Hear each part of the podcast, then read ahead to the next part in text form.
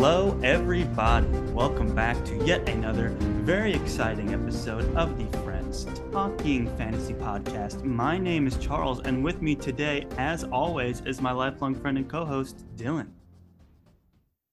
I'm ready to talk some fantasy with my friends, Charles. Yes, we say friends today because we have a very special guest with us. Uh, with us today is a mathematician turned best selling fantasy author. You may know him from his work on the Star Wars Missile Defense Program, or perhaps from his Sunday Times best selling series, The Broken Empire Trilogy. His other fantasy series includes The Red Queen's War, The Book of the Ancestor, Impossible Times, and The Book of the Ice. Collectively, his works have been translated into 25 languages and have sold over 2 million books worldwide. His newest series, The Book That Wouldn't Burn, releases on May 9th and is available for pre order now. Please welcome Mark Lawrence to the show. Mark Lawrence, thank you so much for being here with us today. No problem. Nice to be here. Well, I this is such a exciting moment for us mark i feel like we've been talking about your books for 10 plus years now we've been such big fans for a long time and it feels like a real uh, full circle moment to have you on the show today so we're really excited to have you here well thanks. I've uh, listened to quite a lot of that discussion actually and uh, i guess that's why i'm here. Yes. That's that's amazing. that no. very exciting. Yeah. I mean it was a huge moment for our podcast when we were first starting out. You know we did red sister the first book in the book of the ancestor and you were kind enough to listen and say some nice words and uh, yeah that was that was really kind of you. So we're super grateful for that and it, it meant a lot to us as like kind of legitimizing thing early on to have an author who I mean, I remember Charles recommending uh, Prince of Thorns, yeah, over a decade ago, uh, back not too long after it came out, and uh, I remember loving it and getting to talk to Charles about it. So it's it's like a really cool moment for us. But uh, we're also really excited about your new book coming out. I really want to hear more about it. The book that wouldn't burn releases on May 9th. And we're wondering if you can give us a little synopsis and some of what your readers can expect from this exciting new novel. Mm, I should have seen that one coming, shouldn't I?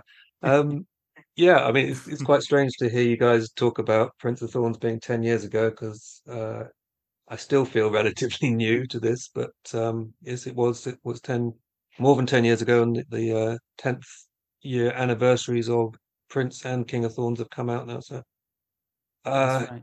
yes, um, I've never been very good at these elevator pitches. Um, uh, partly, I, I, I hate telling people what what my books are about because um, I want them to read them. And, and I guess that's a sort of chicken and egg thing because if you don't tell them anything, then they won't read them. But if you do tell them, then I feel like I'm somehow robbing the goodness of, out of them. Um, I, I, ran a a, uh, a poll uh, yesterday or the day before, um, and the question was, uh, "Do you read the blurbs on the back of books?" Um, and um, I think it was less than 50% said they always read them. Um, and there was a good sort of 10% who said, I, I never read them. And, and I, I don't read them. Um, I write them myself because it, it sort of emotionally distressed me so much uh, having the the publisher do it for me and basically spoil the book on on the back of the book. So I said, like, you know, let let me try and and I write the blurbs, uh, which are then sort of messed about and negotiated over, but I, I do the bones of them. Uh, with the the point being that I want to give people the the vibe and the feeling of the book without actually telling them a damn thing about it because um, you know some of the spoilers I've seen on the on the back of books uh, have just been atrocious and and that sort of thing distresses me obviously everyone's different and, and some people um, i ran another poll ages ago because uh, my best friend has this this uh, uh, well i call it evil an abominable habit of whenever he starts a, a, new book he will immediately turn to the last page and read the last oh. page oh. and and i thought who do does that? that? that's just insane yeah. so i ran a poll um, and about 2,000 people answered the poll, and it turned out 7% of the fantasy readers out there do exactly that. That's Wow. seven percent too many. I feel like Yeah. you can't read it out of context. That's what we're all kind of getting I to, mean, right? It, it, it does seem insane, but I have um, be, come to appreciate it, at least intellectually, that it's a, a form of anxiety management that the the people like to feel in control. You know, a lot of people like to feel in control, and uh, this is one way of, of taking control of the process. Um, in the same way that if um, those sort of embarrassment comedies that they, that are on TV, uh, where things get increasingly more and more painful. You know, I will hide behind my hands and sometimes have to leave the room just because they are so painful. The situations they put the people in, um, and I can see that this is a a form of that for readers where they will uh, be distressed uh, that they don't know where the thing's heading, that there might be a twist coming that will upset them or something. So they spoil themselves, and the easiest way to spoil yourself is to go to the end of the book and see if such and such person survives, and you know, are they happy and, and this and that. So I can see um, why many of your readers might feel a bit distressed and, and want to flip ahead because uh, you certainly do have many of those moments peppered throughout your uh, your series there. You keep us guessing. Yes, and I mean, pe- people do that sort of thing sometimes. Uh, some readers, you know, wh- when they get when your character gets into a sticky situation, they will flip ahead and try and find out what, how it resolves because they can't handle the tension. And you know, as as an author, when you're writing something, you have a very clear idea of how it should be read, page by page, um, and Right. um, it, it's uh, distressing on the other end to to have people sort of, you know, pick and choose and sort of leap ahead. But you know, you just have to surrender to that. That's just how some people are. Um, so to the original question, which was what's the uh, the book that wouldn't burn about? Um, well, I guess the the first thing to point out is that it's not a challenge, um, and it's about a book that wouldn't burn uh, rather than being a book that won't burn. Um, it's it's uh, as flammable as the have to next buy book. more copies if they keep Yes, I mean, I encourage people. It, so it, it, not the worst yeah. idea. yeah, I, I I encourage people to to set fire to them if they are prepared to immediately buy another copy. That then that's fine by me. Um, so the story, as um, described in in the, uh, the the blurb that I put on the back, uh, involves uh, two main characters: a a young woman and a young man, um, and uh, they're in very different different situations. One has been brought up in um, a sort of dusty desert uh, environment and, and has known nothing apart from her small collection of huts there. Um, and the other one has lived his whole life trapped in this um, big chamber inside a, enormous, potentially infinite uh, library. Um, and the, the two stories spiral around each other, and uh, there's plenty of things exploding and blood spilled and all that sort of stuff. But the um, the I like to say um, some books have themes, some books don't. Some books are just sort of what you see is what you get, and that's the end of it. Uh, and some books, sort of very literary fiction uh, books, are completely dominated by themes, and, and the characters are basically just there to exercise the ideas that the the uh, the author is trying to put over to you. Um, and you have stuff in in the middle. And I like to say that you can tell if you're reading uh, or if you've read um, some literary fiction because if somebody asks you what the book was about, if you I mean, if your answer is to go, um, this is a summary of the plot, then that wasn't literary fiction. Whereas if your answer is uh, to the question what it what it was about, is to start talking at some completely different level about you know it's it's addressing what happens when a man yada yada yada, then that's literary fiction. Right. Um, and this certainly isn't literary fiction, but it does have some themes, and the um, those are uh, things I feel I can talk about because they, they don't constitute spoilers in any way whatsoever. Um, and they are to do with um, you have this enormous library, um, which essentially represents the uh, repository of, of all possible wisdom. And uh, the questions are revolving around access to it and how it's accessed and what the consequences of of that sort of access is. And it's fairly obviously a um, an analogy to the internet, if you like. that the uh, the librarians are um, performing the function of a search engine, um, and they, you know, that when they satisfy your requests, there are because there are essentially an infinity of books. Their choices as to which books to, to put in your hands. That is uh, essentially a, a function. I'm just being attacked by this this cat. I've let Wobble into the room. He's a, a large Oh, Maine Coon. wow. He's sitting on the back of the uh, the sofa and he is securing his claws in this very thick jumper that I've decided to put on against the the night cold. Um. Hmm. So anyway, the he, plight of the, a cat uh, butler. well, literally, I had to open the door for him just before uh, we uh, we started to stop all the meowing, um, interrupting proceedings.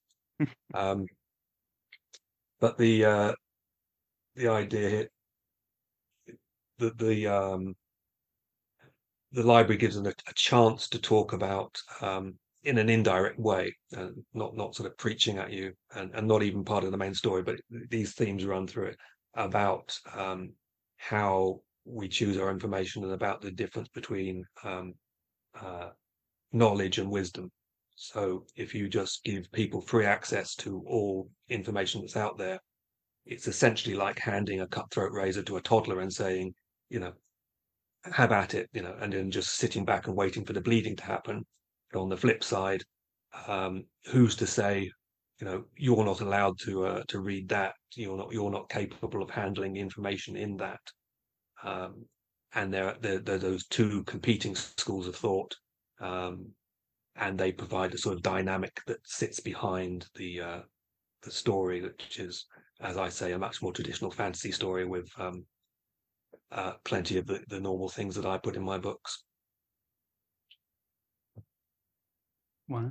Yeah, it's really interesting. I, I've always really appreciated the the way that you're able to write stories that work both at the level of just an entertaining fantasy, but also allow for discussion into themes. I know with Book the Ancestor, like allowed for us to have these kind of uh, plot focused, character focused summer uh, or episodes, as well as like we did an episode discussing how the theme of friendship plays out and what means the main character Nona. So it's it's really exciting to hear. We'll get both explosions in the book that wouldn't burn, as well as uh, look into some themes that uh, are extremely relevant to uh, like what we're dealing with now. You know, you say this uh, infinite repository of knowledge and uh, how that can parallel what we're dealing with with the internet.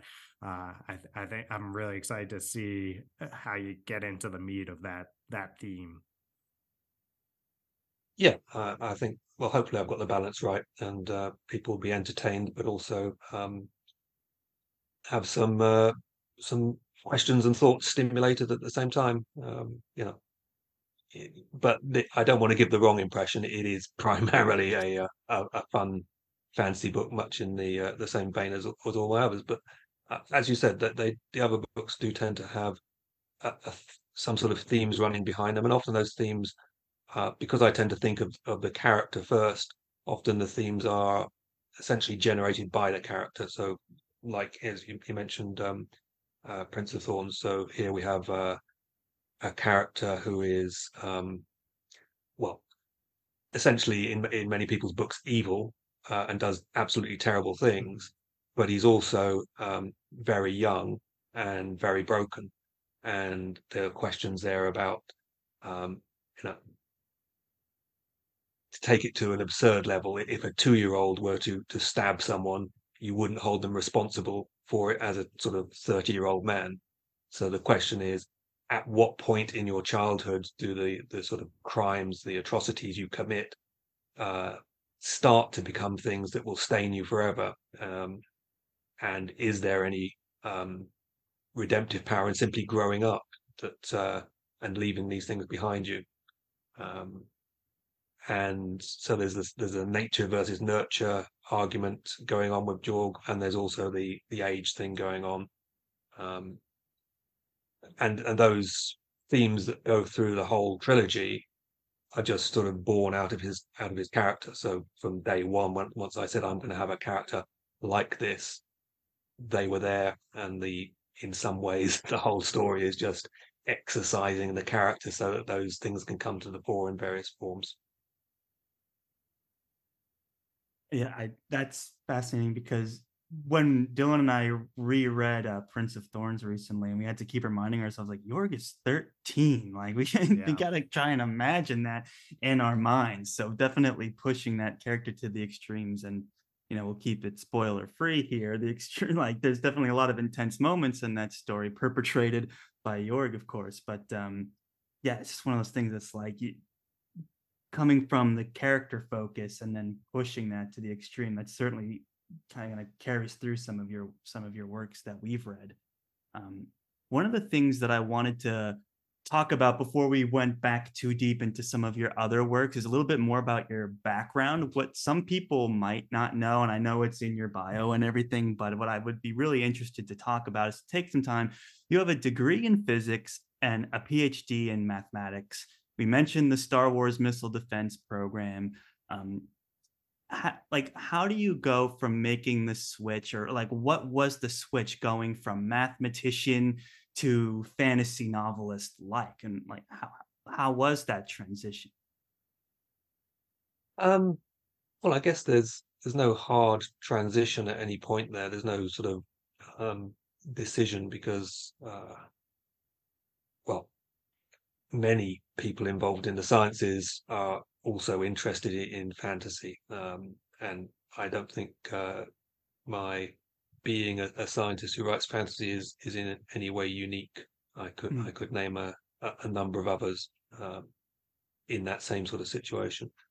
Um, and uh, so you know, as a kid, I was playing D and D, and I was reading fantasy books, and you know, my mother read me Lord of the Rings when I was seven, and you know, I cried when spoiler, Gandalf died.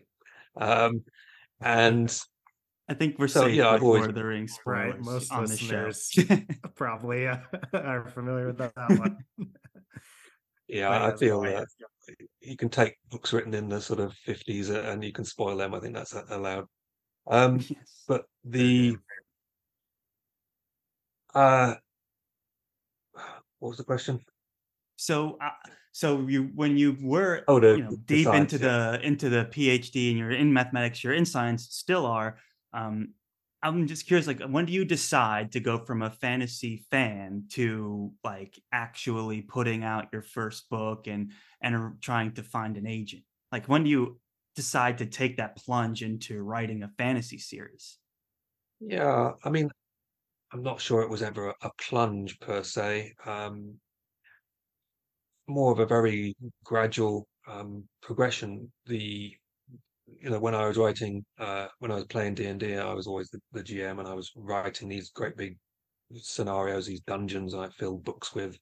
Uh, that sort of thing, and that that's creative writing. And then I, um, in my spare time and full time for one year, uh, ran a play by a fantasy play by mail.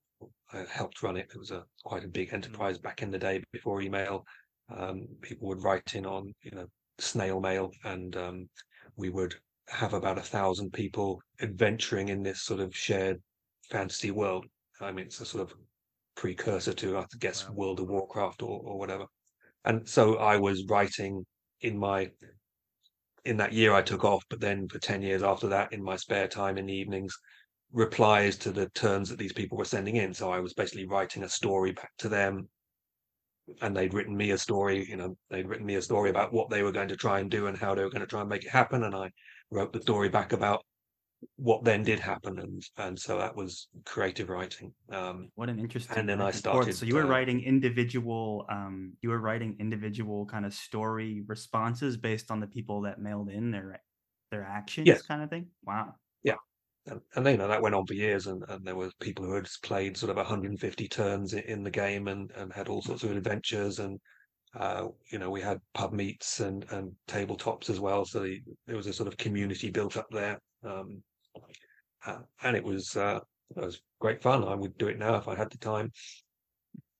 Um, and then I started writing um, short stories, and I was going on internet groups, writing groups, and sort of sharing these stories, and and later on trying to get them into uh, to magazines, and none of that is a sort of plunge or a commitment. There was just a, a hobby in, in my spare time, and and um, like most hobbies, uh, I, writing seems to be a curious one because most hobbies, if you if you do a hobby uh, and whatever it is, painting mo- models or you know painting pictures or or any of the, the things, bowling, whatever hobby you have, you don't tend to think it's going to make a living for you.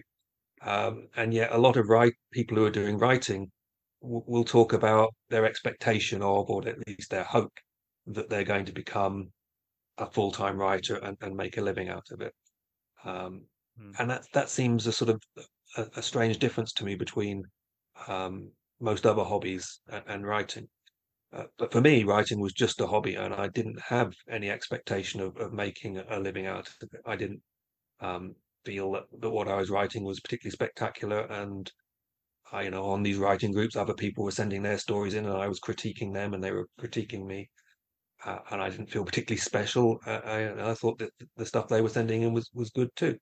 Um, and I also had this. Um, no, I mean, I never really had any serious ambition to, or even yeah, I never had any ambition to, to be an author. And um, on top of that, I felt strongly that uh, it was something that you had to somehow network and be in the know and know the right people to to to get into. Um, and even if you didn't happen to, you know, have a publisher in the family or whatever, you'd have to go along to the con- conventions in glad hand and and you know just generate that interest. Um, things like say modern art, you know, you can't just slap a, uh, this is why people sort of laugh at it because someone tapes a banana to a wall or sort of throws a, a pot of paint at a canvas and and they're, and they're saying well why can't i sell this for, for hundreds of thousands? But and the answer is often that you have to have a story that goes behind it. You have to have gone you know had these galleries and schmoozed with the right people and, and told them why you threw the pot of paint at the wall or you know why you taped the banana up and and you build up this story. And i thought that the same thing was true of, of, of becoming an author that you would have to somehow generate that, and that wasn't something I either felt I had the uh, the ability to do or the interest. Um, plus, I just didn't think that that what I was writing was um, in, in any way stand out. So, um, yeah, uh, I wrote books because short stories turned into longer stories. Um, and Prince of Thorns was mm. the the third book I'd written. Um, and so the first book I wrote, you know, I showed it to a couple of people and they said, you know, it's not very good. Fair enough. Uh, and then I wrote another one and, and the people on the writing groups, you know, said this is pretty good. Um, but nobody said, you know, this is crazy good. Um, and then I wrote Prince of Thorns and, and people were pretty complimentary about that. But I put it in a in a drawer and just kept on writing short stories. Uh, and it spent several years in that drawer. It was only when uh, one of the, the, friends on the writing group, um, who was uh, you know, she was financially pretty poor and she didn't have a lot of spare cash, but she spent a lot of cash on, on this sort of writer's almanac of places you can, you know, get details of uh, agents and whatnot, and mailed it to me from from the states at vast expense. And I just got it basically shamed into to using. I had to tell, tell her something. I had to say yes. I, I went through and I wrote to these these people and I, I gave it the good old college try. Um, so I did, and and very quickly that turned into a, a book deal, um, a pretty big one. Um, wow. Hmm. And you know, I think there's an awful lot of uh, luck in the process. Um, I had never read or even heard of Joe Abercrombie, but um, he had established a, a, sort of market for the sort of book that I turned out to have written, and it just landed at just the right time. That all of the the publishers sort of said, yes, this is exactly what we want because this will appeal to Abercrombie fans. Um, yeah. And that's how it happened. And I kept on working at my science job for another four or five years, um, to the point where my writing income was, you know, completely eclipsing my um, job income. But I was still just doing it because I, I thought and I still do have the attitude that, that at any point the writing stuff can just go away because it is a matter of popularity. Uh, you're only as good as your next book, and mm. it doesn't seem a particularly safe um, career. So I thought, well, I'll just keep on doing the science because I like the science, and um, why not have uh, both strings to my bow? And I never, um, I came very close to resigning, but I never actually did resign. The entire advanced uh, research facility uh, closed down unexpectedly with 150 PhD scientists um, put out of a job. Um, and I was all those parents saying, "Don't go into the arts. You got to go to science." Well, look well, which one turned um, out to be um, more stable for you. I was sorry for my companions, uh, though they all sure. did find um, new jobs fairly quickly. But um, I was pleased that I had not resigned and had hung on because then I got my redundancy package. Oh, so, yeah, for sure. Give me that severance. Yeah, absolutely. Um, and, and, just went on to writing. But uh, that's the story.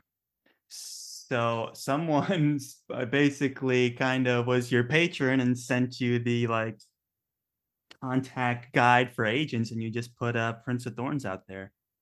Um, yep, I think I wrote to um, one a month for about four months, and then gave up. And a couple of months later, um, one of them wrote back and said, "Yep, uh, that looks really good. I'll I'll take you on." And then a few weeks after that, the other two two of them wrote back and said, "Nope, we're not interested."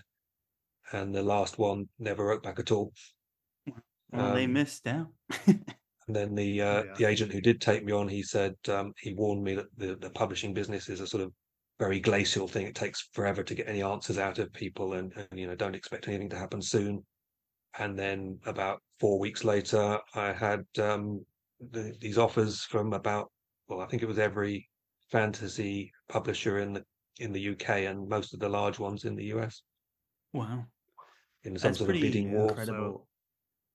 Go ahead. Sounds Dylan. like you struck grim dark gold right after Abercrombie. uh, so 2011 timing, and of course, yeah, and of course, uh, a great book. So everyone was very excited to get that out there. It's uh, a really interesting journey. You kind of got guilted just by nature of someone who couldn't really afford it sending you something across the pond and and now look at you so it's uh, uh must really feel like i guess uh, uh, a shocking path that your life has taken yeah it's um not what i envisaged it was rather surprising hmm. um and i'd like to disabuse anyone of the um uh, the idea that it's in, it's entirely skill driven. Most of it, or a large element of it, I feel it is luck. Is writing a book that is fit for the times. Um, it's perfectly possible to write a completely brilliant book and it won't fly in any way, shape, or form. So, uh, I think writing a, a good book is is like buying the lottery ticket. You you need to be able to write a good book to have that ticket. But then once you've got the ticket, the chances are you're not going to win. Mm-hmm. Hmm. Yeah, we, you know, we, we've had, we've been able to interview a couple different authors, and all their experiences are super different. Like yours, Mark. Some sort of like, oh, I'll like they got a book deal in a week, four weeks. Some took forever, but I, I think the one thing they all had in common was they kind of, like you, made your own luck. You've been you know writing short stories and like involved in writing circles for years and you had written prince of thorns it sounds like you just had it in a drawer for a while and then you know preparation met opportunity at a, at a certain point. and it was able to to take off um well i mean like i say i think the making my own luck part was the just putting in the hours to get good enough to buy that lottery ticket, and then there really was the luck that the ticket happened to win. and then the absolutely. So I, that's like I'm trying. It's so funny that we I put myself back to that time when um, the Broken Empire trilogy was coming out, and um, you know, Dylan and I were you know getting into fantasy in a big way. I mean, the Lord of the Rings movies had been out, and I was always a fan. And then it's like around that time Game of Thrones started to get popular. You see like this grim dark whole genre kind of take off and Prince of Thorns just like took that to the edge as well. It, it's one of those one of my like go-to like grim dark oh you like grim dark novels and you know, I'm assuming you've read Prince of Thorns and if you haven't you should. It's just one of those pieces it, it seems so a part of that era of this huge grimdark movement and it and it's still popular but one of the things that you know dylan and i have noticed and, and even in your work as well is that this idea of like this grimdark gray morality it it's still continuing today and it's still very popular and still so much fun to to read uh, but we, we've seen these elements of like like these more introspective themes. And we've also seen this like emotional attachment to it and i'm just wondering from your perspective as someone who's been you know writing multiple series over the past 10 years if you kind of think of grimdark as like a trend in the genre i know you didn't think of it when you were writing the book but if you see it that way and if you see kind of where the fantasy genre is kind of molding and changing and and kind of what's being more popular today? Um well i mean as you say i, I didn't think of myself as as part of any movement at the time. The the only um real inspiration i had to show me that um i could write a book like that um apart from the obvious um direct influence from a clockwork orange which is of course um uh, nearly probably 60, 61 years old now, um, uh, was George Martin. So I, you know, I had read um, Game of Thrones, and he sort of opened my eyes to, you know, the level of.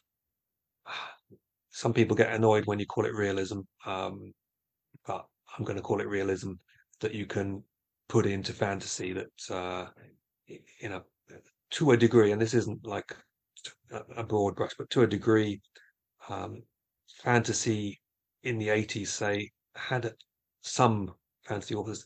It, it, was like you know when you have those those old Greek plays where they put the, the masks on and it's all very stylized and there are certain rules um, and, and certain conventions. It was like fantasy was to a degree written within a set of conventions um, and there were sort of boundaries that you didn't cross. And, and George Martin took all that away and, and just wrote a, a sort of to me a, a very real raw um, story with with real yeah. dirty, um, corrupt um, people mixed in with you know genuine, honest people and all the, all the rest. And, and I had not, um, when I wrote Prince of Thorns, or when it was published, read any of the the other people who are cited as as grimdark um, authors. Um, I've read some of them since, um, but not all of them. I, I still haven't read um, any Abercrombie. Um, one of the things um, that sort of I, I will say it irks me, but I completely understand it. Is that people are still saying, "Oh, Mark Lawrence, that grimdark author," um, and I still see people saying on a almost daily basis, certainly a weekly basis, you know, I tried one book by Lawrence, um, and it's mostly Prince of Thorns, um, and I didn't like it. So that's that's the end of it. That that's that's me done with with uh, with that author. Um, and about the time that uh, Prince of Thorns came out, um, I was asked. You know, I started getting asked to send in short stories for um, anthologies and and and and that sort of thing. Um, and because I had a sort of big backlog of these things, I've been writing short stories for magazines. Um, it was Fantasy Faction had asked me for a short story for um, the Legends anthology that was sort of to back up the David Gemmell um, Legend Award. Uh, and so I just sent them like 10 or 15 and said, you know, ch- choose one you like. And the first thing they came back and said was, we can't believe these are all written by the same person because they're all very different. And it, to my mind, yes, why can't a writer write a bunch of stories that are all very different? Um, you know, you don't expect a good actor to always play the same character. You know, maybe Arnold Schwarzenegger or somebody will come on and, and generally play variations on the theme. But if you consider a good theatre actor, um, I know I'm not going to to praise Kevin Spacey because he's got all these clouds over him, but as an actor, he right. fell into many different roles and could portray. And, and, I only cite him because I can't think of any other um, actor to, to put in his place at the moment. Um, but I feel that's my sort of role to be able to to to play different roles, to be able to write different books. And so um, I think uh, you can tell me if I'm wrong, but I think that, that the the character that followed Jorg Jalan was very different from from Jorg, and the character that followed Jalan, Nona, was very different, and Nick Mm-hmm. Hayes was very different from Nona, and Yaz was very different from Nick Hayes, and they are all very different. And not only are the characters different, but the the tone and the worlds that they're in uh, also different, and the style that the books are written in. Uh, and so I feel that if you didn't like one book by me, it doesn't mean you're not going to like one in in the same trilogy. Yeah, you might still not like it, but if in a different trilogy, you know, um, yes, you, you should be able to like it. And that I don't feel any of them are, are properly grimdark, apart from uh, the first trilogy. So I, I, don't consider myself a grimdark author. I'm a, an author who has written three grimdark books out of about eighteen. Absolutely, and yeah, your versatility is one of the things that I think characterizes you as an author. When I think about, I guess, as someone who's read a bunch of different works by you and different series, uh, I've always thought like it's unbelievable that let's say impossible times was written by the same person who wrote broken empire and then uh, you also mentioned short stories i just want to give um is it during the dance is that the yep. Yeah, that short story that is an absolute tearjerker, and I I dare anyone who's just read uh, the Broken Empire to please read that short story. It's it's pretty quick, and uh, uh let me know if you come back thinking like, oh, this is uh, like just a one trick pony grimdark author, like just totally different style. So I yeah, it's it's actually a total bummer that uh, people tend to do that. I wonder why authors they they treat a lot a lot differently than like you said actors or some other uh, artists like I I don't know. I guess it's kind of you get um what's the word for it? Typecast um, in acting. Typecast. It's typecasted um, after your first book. I I think um that there are a couple of factors. I mean, some authors may just be really good at writing one type of thing and and stick with it.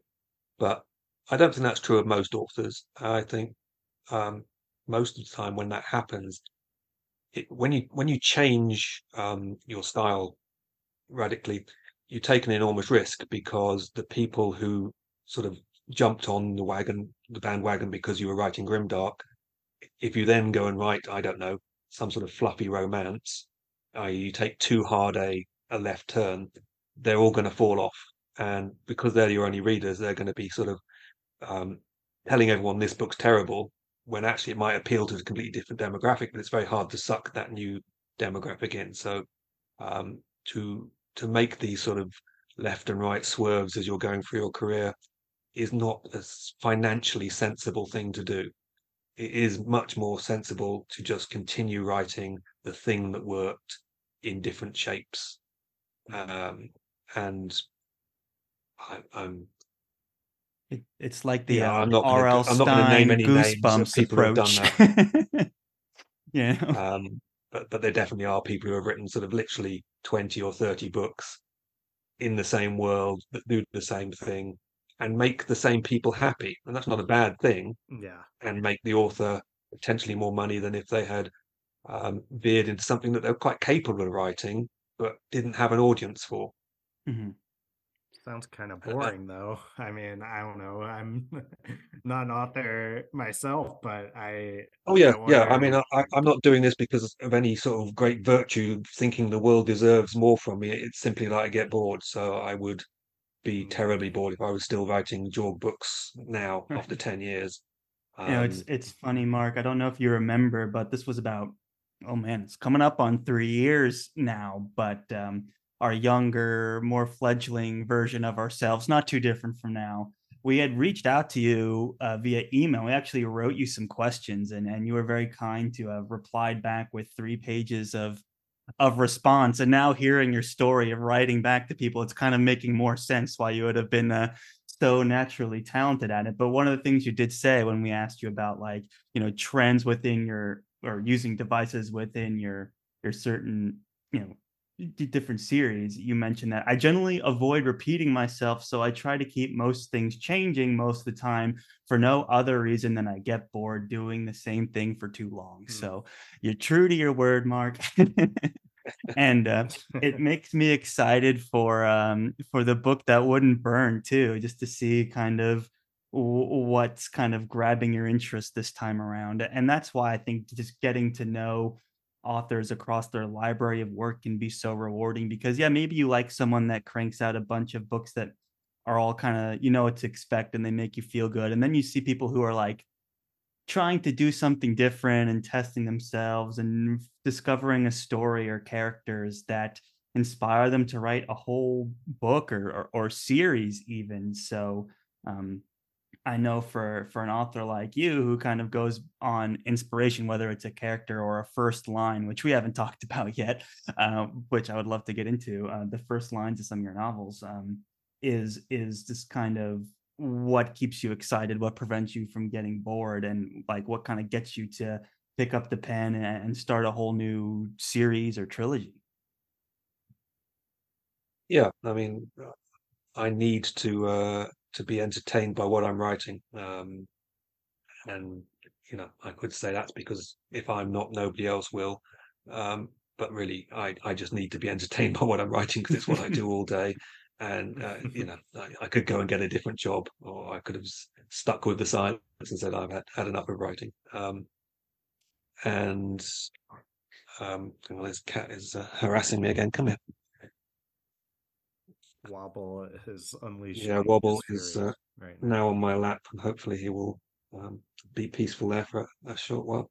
Um, so yeah, um, variety, and that, that's really also the reason that I don't plan my novels because, again, for me that um, sucks the entertainment value out of them. That if I know what's going to happen, you know, um, and I've I've heard, uh, you know, obviously I've, there's a huge variety of approaches out there, uh, and when I went to these um, grim gatherings with um, Joe Abercrombie and, and Peter V. Brett, uh, lots of the questions were about writing process. So I, I heard what they did, and, um, and Joe um, plans his meticulously. He, he writes a sort of top level description, and then he fills that out. And now he's got a, a description for each chapter, and then he fills that out. Now he's got sort of for every page, he's got a paragraph, and then he fills that out, and and just keeps on.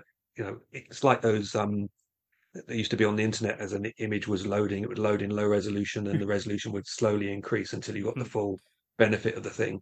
Mm. Um, it's it's like that. He's he's and so really from an early stage he knows exactly what's going to happen, uh, and maybe he's just dotting the i's and crossing the t's, um, and obviously produces brilliant books that people love.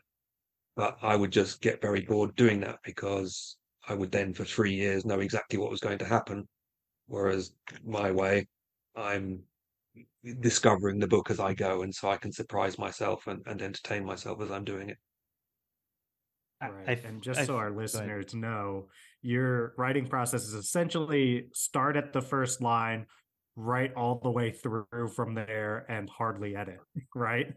Yeah, which um, when when people come to you uh, wanting tips of to how to write, that's um, not a very satisfactory answer. People are really looking for some sort of formula, Start at the beginning build and it this way and, and put the bricks Yeah. together this way. So, Well, you know, we were talking about what I do. people skipping to the end. You won't even think about the end of your story until you've written it. That's how anti uh, skip ahead Yeah, I mean, I uh, this is one of the reasons I like to be uh, well ahead in the writing process because uh, because I don't know how it's going to end.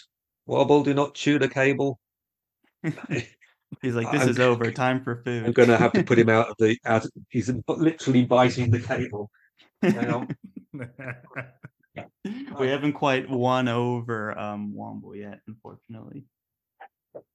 no, not yet. But I don't right. know. Maybe when Wobble listens back, he'll appreciate it. We need more. more uh, cat-friendly content, I Yeah, no, I, I was saying I, I, I um Right. I need to be far ahead because um I don't know how the thing's going to end, and there's always the possibility that I will just decide I've made a horrible mistake and there's nowhere to go and I have to rewrite the entire thing. It's never happened, but I feel much safer knowing that I'm two or three books ahead, um, because then if it did happen, it's not a problem. and when you remove the stress, that stops it happening. I, feel like your experience is like with the writing process is much more unique than what I've heard from other authors in the past. I'm just so amazed by it. Like you, literally just, you know, you have a great idea, you sit down, you start at the beginning, you end at the end. Like there's no plotting, no like, you know, kind of over complicating of it. It's like, hey, whatever I think is fun, whatever I want to write next, that's what I'm gonna do. And I, I think it shows. You know, there's this idea that you know some like I, I read some fantasy books that I'm like, did you forget to be fun? Like we're in an uh we're in an imaginary world here, like you know, this magic and and you know, we're we're getting so heavy in the drama, we forgot that there was like a world of possibilities here. So I, I can appreciate that. It, it just seems so um to me it seems like a unique process. I don't I'm not sure, but uh well, I'm I'm jealous in a way. Sometimes uh I get a kind of angry response to it as if like that's not true. You're you're you're you know you're hiding the true magic formula and and trying to to sort of wave us off with this nonsense. Um, and then they will say you know how on earth did and then they'll sort of come up with some situation where it shouldn't be possible if you weren't planning for this to have happened. And the way i like to explain it is that when you're reading a book you um, you don't have no idea what's going to happen on the next page. As you're reading a book, you have you have ideas about what's where it's going. Uh, you have theories about what's going to happen next. You might be right, you might be wrong, but you don't, you don't just say uh, turn the page and I've got zero idea because you know these people set off from this this this city and they were aiming for this forest. You have the idea that they're going to get there and that when they're going to get there, they're going to do the thing they said they were going to do. Maybe they won't, but and so even as a reader, who didn't write the book, as you are reading, you have an idea where it's heading. And, you know, obviously, as I'm writing, I have an idea, the same sort of idea that the reader has about where it's heading. It may be true, it may not be true. Uh, and it gets fuzzier the further out you go. And it's not written down, but that's that's the sort of, you know, that's what I'm talking about. That's and so I'm gonna right. you know, say one of the words we hear all the time in, in fantasy, and that's uh, world building. And I know in your case, you have so many settings that are incredibly unique and, and oftentimes uh, complex. You have like Book of the Ancestor, which is set in like this pretty much frozen over planet with one narrow corridor in which life can exist because of how the stars and planets are aligned. And, and so when it comes to, do you think of world building as world building or is that part of your process of just like writing out the characters writing what happens next and you you that's another thing that it's just kind of is piecing together as you go along? Generally speaking it's just piecing together as i go along. There's that's no, incredible because your settings are particularly impressive i find like so unique well, well, and so heavily in science too. Yeah. Yeah I, I, qualified it by with generally because the the particular example you gave which was the the red sister well that one um, i did think of um, ahead of time just walking my dog around the park um, and then came in and wrote it down and the the reason it was there was from a discussion i'd had with peter v brett at one of the or after one of these um, these three grim gatherings I went to, where in his books um, he has these demons that rise up out of the ground every night and and sort of um, the uh, every all the humans they have to ward themselves with with runes to, to keep the demons away. And that, that that's the mechanism of the books and it goes on for a quintology. Um, and he, he was saying to me well basically the the demons are just like a, a pressure that is applied to the characters and that um, the point of the pressure is simply to sort of exercise the characters to, to, sort of put them under duress and see what they're made of because the stories are about characters. Um, and this is true that, that in most books the, the really interesting things are the characters. That's why we're reading. That's what we tend to remember. And you, you want to put the characters under some pressure and strain and then we get to see what they're made of. Um, and that pressure and strain is sometimes not actually that important what it is. It could be the demons rising out of the ground. So what I um, you know, and he, I think he or I described that as sort of just tightening the vice, you know, uh, on on your character, just turning that screw and tightening uh, the clamps on them. So, so what I thought was, um, let's just make this into a physical thing. Make, make this analogy about writing into a physical thing in a book that I'm writing, and have the the walls literally closing in on them on both sides. You know, so that the little rooms in Indiana Jones or the horror movies where the walls close in and squash you, or Star Wars. Um, now they're walls of ice and they're squeezing everyone, and that's a physical pressure that is making change happen. Um, and so that's what I had. And then I said, well, how am I going to have walls of ice? Well, if you have an ice planet and you burn a corridor around it, then you've got walls of ice, and they're going to keep on squeezing in. That's good so to know. You think of that idea, and then the next thing that comes to mind for you is it is important when killing a nun to ensure that you bring an army of sufficient size, which is the, the first line of Red Sister, which is uh, not just my favorite first line, but also the first line that if you on you know your social media site of choice were to ask what's your favorite first line fantasy? you are going to get this answer uh, almost definitely. And uh, certainly in the mix. i mean that's a topic it's in the mix for sure among other first lines by you too. Hmm. uh, so yeah is that the your ability to write these incredible first lines like is that just when you get that first line in your head you're like oh that means it's time to start writing? Or do you sit down to start writing and suddenly just the brilliance pops into your head? How, how do these lines come about?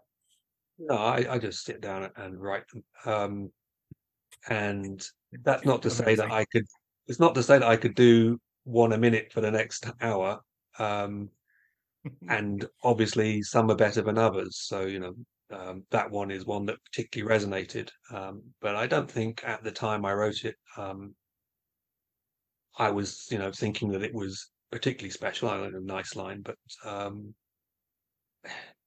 I mean, I do get asked about first lines and just lines that people like in, in, in books I write, and they talk about, you know, crafting them as if, like, you know, I I put down a line and then sort of stare at it a long time and poke the words around and put this word here and change. And it's none of that happens. They're just lines I write as I'm typing, the same speed and level of thought that goes into the next line that you don't notice. Um, and in a way, it would be nice to, if it was true and maybe it is true of some people, so it may be nice to be one of those people, or if it's not true of anyone, it would be nice if it was true.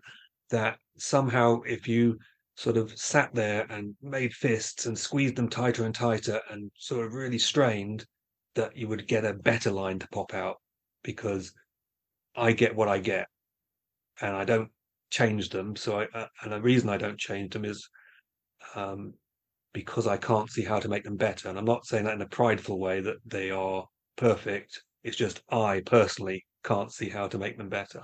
I don't feel any urge to tinker with things I've written. I know some authors will have written the, the same chapter 10 times and like deleted it entirely and then written it again and deleted it entirely 10 times and not just one chapter but maybe 100 pages um, and maybe the 10th iteration is stupendously better than the first. Um, and whilst that's an awful lot of work, it's also comforting that each time you're doing it, if it's true, it's getting better because you're sort of polishing the thing and, and you feel some sort of sense of achievement of the time spent. But for me, um, I write something and I'm genuine, generally unable to change it. That I, if I do change it, it just looks worse to me. Um, and that's a blessing and a curse. It's a blessing because I can move fast, and people seem to quite like what I wrote in the first time. But it's a curse because I don't feel I can sort of do that fist squeezing and and sort of just try harder and make it better. It, it is what it is. That, that I just say that's how I would write that. Um, you know, maybe I typoed there, and maybe I used the same word three times, and I should should change that. But beyond that sort of level of thing, um, I never feel the urge to delete a whole chapter or a whole page or a whole paragraph and write it again because I can't tell if the new one's better. So I've just wasted time. Um, and some people are the opposite; they just can't stop tinkering. I think I saw um, Laini Taylor um, asking, somewhat tongue in cheek, "Is there a way to lock a file because I can't stop playing with this thing?"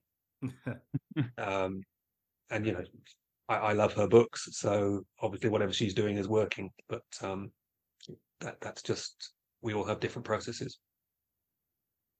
Absolutely, and so we're, we're nearing on time here, but one of the things I want to make sure that we bring up for anyone that doesn't know is is SPFBO really quickly. So, uh, for those of you that don't know, since 2015, I think um, Mark's operated the annual self-published fantasy blog off, also known as SPFBO, a literary contest um, intended to bring visibility to self-published uh, fantasy authors. And I, find it so interesting that that's like to to think of the fantasy genre without it now is is is hard to think of. It is such a like big part of the of the year. What I'm curious about, Mark, is how you like became kind of the creator operator of a self-published fantasy vehicle and what that kind of what the inspiration for that was how it came to be yeah um, i think again it's it's one of these things that just happened at the right time. Um, I would call it luck, but I mean, it's not particularly luck. It doesn't serve me in any way other than, than entertaining. Um, so, um, yeah, it, it's a nice thing, and I'm glad that it has flourished. Um, I think this goes back to the beginning of, of our discussion where I was talking about luck that I mm. felt, I believe, I have been very lucky to um,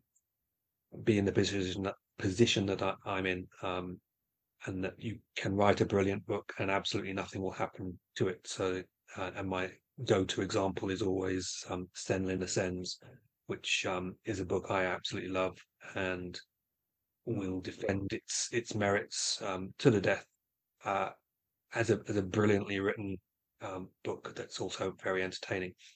And uh, Josiah Bancroft had, had written this and spent three years um, just beating himself to death trying to to you know make people take notice of it and got nowhere. You know it, after three years it had 50 ratings on on goodreads and, and he was at the end of his tether.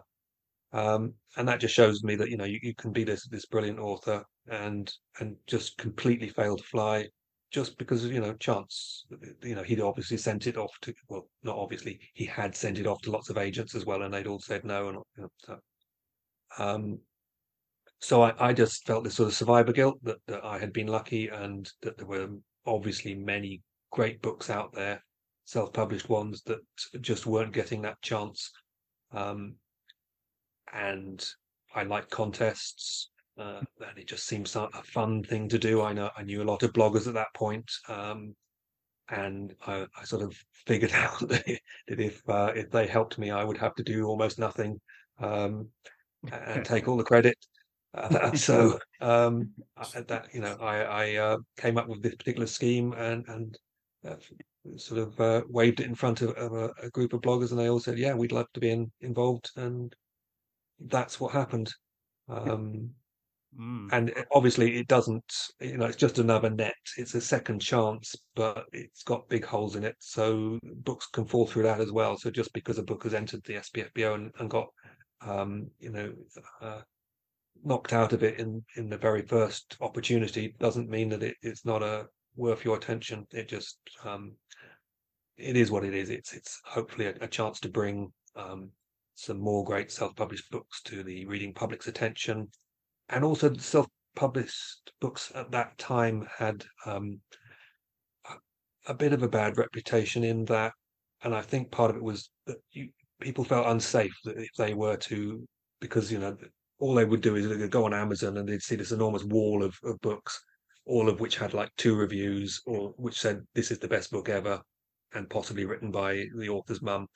And so they had no idea of which ones to choose, and then they would choose one at random, and it might not be very good. And, and then they were burned and they were scared of going back. So, and, and uh, uh, bloggers typically we're, we're not reviewing these things. So because bloggers like to review things that have a lot of interest in them because then that pulls in views for them. Um, so it was a sort of vicious circle that they couldn't get noticed. Uh, they couldn't, and they couldn't attract interest because people felt unsafe reading them. You know, maybe this is going to be a waste of my time and money. Um, and then, so that that vicious circle. So it, it was a way that if you had this contest, you would then at the end of it have ten books each year, where a bunch of bloggers said these are the best of a bunch of 300 and hopefully they not only said these are the best but they will say these are great and these compete well with the books you might buy in the bookshop and then people would feel more safe coming to those and reading those and if they enjoyed them feel more safe branching out and trying other other self-published books well, I know that It's Dylan and I. Have, oh, go ahead, Dylan. You go. Yeah, ahead. yeah, The I joys of talking on Zoom. You totally changed the yeah, yeah, you totally changed the landscape of self-published fantasy books. I feel like, and I had the honor to be one of the uh, judges in, in SPFBO Seven for bef- uh, Beth Tabler's Before We Go blog, and it was, it was really interesting uh, to get to be a part of it. So it's such a, a cool staple of the genre now, and and also what I'm hearing is apparently when you make Mark Lawrence feel guilty, good things happen because it sounds like SPFBO came out of you feeling guilty, the survivor's guilt, and then uh, also your entire writing career came out of you feeling guilty. So, Mark, I yes, don't want to make you feel guilty about anything, but also I want to see what kind of amazing things might happen. So, I don't know. I'm, I'm kind of torn. we have correlation here. That's all I'm saying. Yeah. there's, The there's a bit of a theme going on yeah Yeah. and we've read a lot of great books off of off of SPFBO, and it, it's been a great source of of what kind of mining for content for us. Get so many talented authors and and and voices and stories that get kind of a second chance to to shine through those competitions. So I would always enjoy seeing what pops up from there. And many of them do end up getting like, you know, some of them have gotten traditional publishing deals afterwards too, which is always great to see.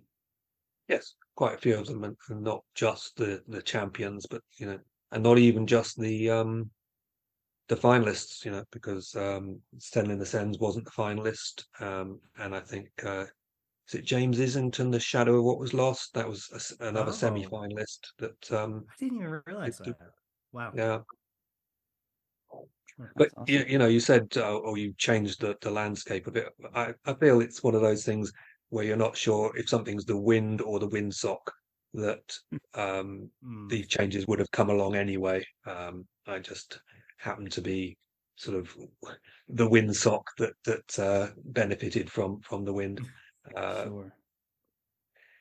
You know, Yeah, I- there- there's I- a really self-publishing was always self-publishing was always going to be a huge thing. Um, and and you got names like Anthony Ryan and and the, the guy who wrote The Martian, or, you know, coming up without you know any help whatsoever. Um, so it, it's a piece of fun, and I, if it makes uh, uh, people feel good, then that's great. Yeah. So modest, isn't he, folks? we love that about about Mark. Well, I think the danger is that if you if you're not um, modest, then you just look um, completely arrogant. Because I mean, this is this is a contest, and, and you know, you were saying, Dylan, you were a judge for the, um, before we go blog.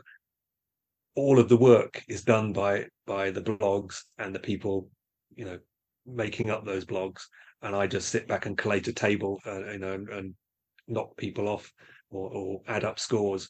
So you know that's uh, a huge um, discrepancy between the amount of effort put in. Uh, so I, I, I'm very wary of, of taking too much credit for it because, uh, like I say, there, there's this this immense effort that's put in by all these bloggers, and I just sit there and I would say look pretty, but that's not even true.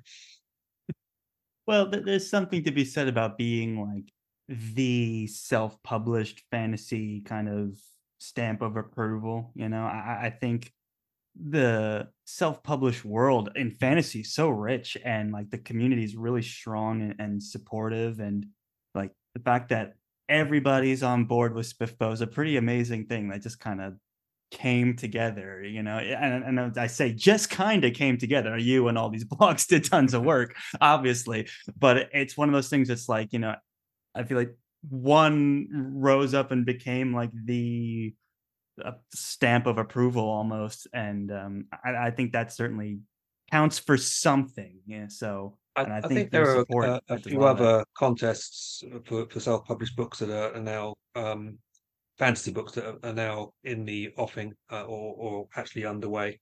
I couldn't actually give you their names, but uh, I'm I'm feeling they're out there, which is a good thing. And mm-hmm. um, Hugh they're coming for the title. yeah, Hugh Howey is running the, one um, now too. The science fiction one that, that's that's yeah. a sort of sister to um, Both. There's no formal connection, but uh, um, he sort of um, had a chat with me about it, and uh, I encouraged him to do it It's incredible. Well, yeah. um, Mark, I mean, this has been such a great experience for us. We know it's super late over there uh, across right. the pond, so we won't take up any more of your time than we already have. Just to say that, you know, like Dylan and I said at the top of the episode, we used to talk about your books and there is a moment in King of Thorns towards the end that you know we still talk about to this day is surprising oh, us, yeah. which will keep spoiler free. but uh, there's a moment where something happens that um Perhaps that we were just like, ending. yeah, we were just you know like, can you do this in a fantasy book? And uh, like uh, we were talking when yes. the answer was yes, and we were talking before we ever thought to turn microphones on. But I think Dylan, you can correct me if I'm wrong, but I I think um, you know, Prince of Thorns and the whole Broken Empire trilogy, like everyone had watched, you know, Game of Thrones and read the books and we're talking about it. Everyone loved Lord of the Rings and we're talking about it. But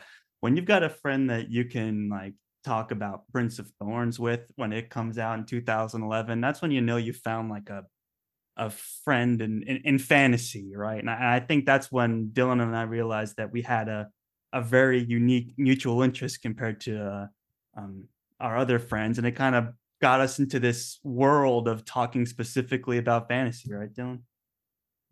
Yeah, it's your work has been kind of a through line for us regarding like our friendship around fantasy books, and then like because Prince of Thorns was uh, one of one of our main books that got us from like okay we like game of thrones to like oh wow we we like fantasy books and uh, this one's so awesome. And we then like got to have that moment where uh, you listen to our episode like i was saying before and that was so legitimizing like i was saying? So it's like uh, these moments have always been benchmarks for us around fantasy and like to have it, it, come full circle in this way and be interviewing you now uh yeah well enough really of false cool modesty. I, am going to take full credit for this. I am entirely responsible for friends talking fantasy. They, they should really just slap my name across it Oh, absolutely. There absolutely. we go. No need to be modest on this one. And Not at all. You definitely played a huge part. So, because Dylan, can you imagine if one of us liked Prince of Thorns and the other one hated it, and then we just never talked about fantasy books again? It could have happened. right. Writing a great book was uh, that appealed to both of us. Uh, played definitely a, a seminal role. So we're glad you're taking full credit now, Mark. We we talked out all this modesty nonsense, and uh, I'll, I'll, call that a win if we're we're coming out of the interview having accomplished that. Excellent. All right. Well, thank you so much, Mark. And guys, do not forget about the book that wouldn't burn. It is available now, well, for pre-order, and then it releases May 9th, which we're super excited about, and hopefully we can. Uh, do a, a, more in-depth discussion on that in in the springtime or i guess you know whatever season may's in that we can uh, this spring so that we can uh, read it and uh, have an in-depth full spoiler discussion on that because i'm so curious to see you know, wh- what direction you're going in um, in your in your writing career so uh, congratulations on the book and we're looking forward to reading it stuff awesome Thanks, everybody. and uh, as always, I'll do my famous outro here. Uh, uh, go forth and conquer, friends.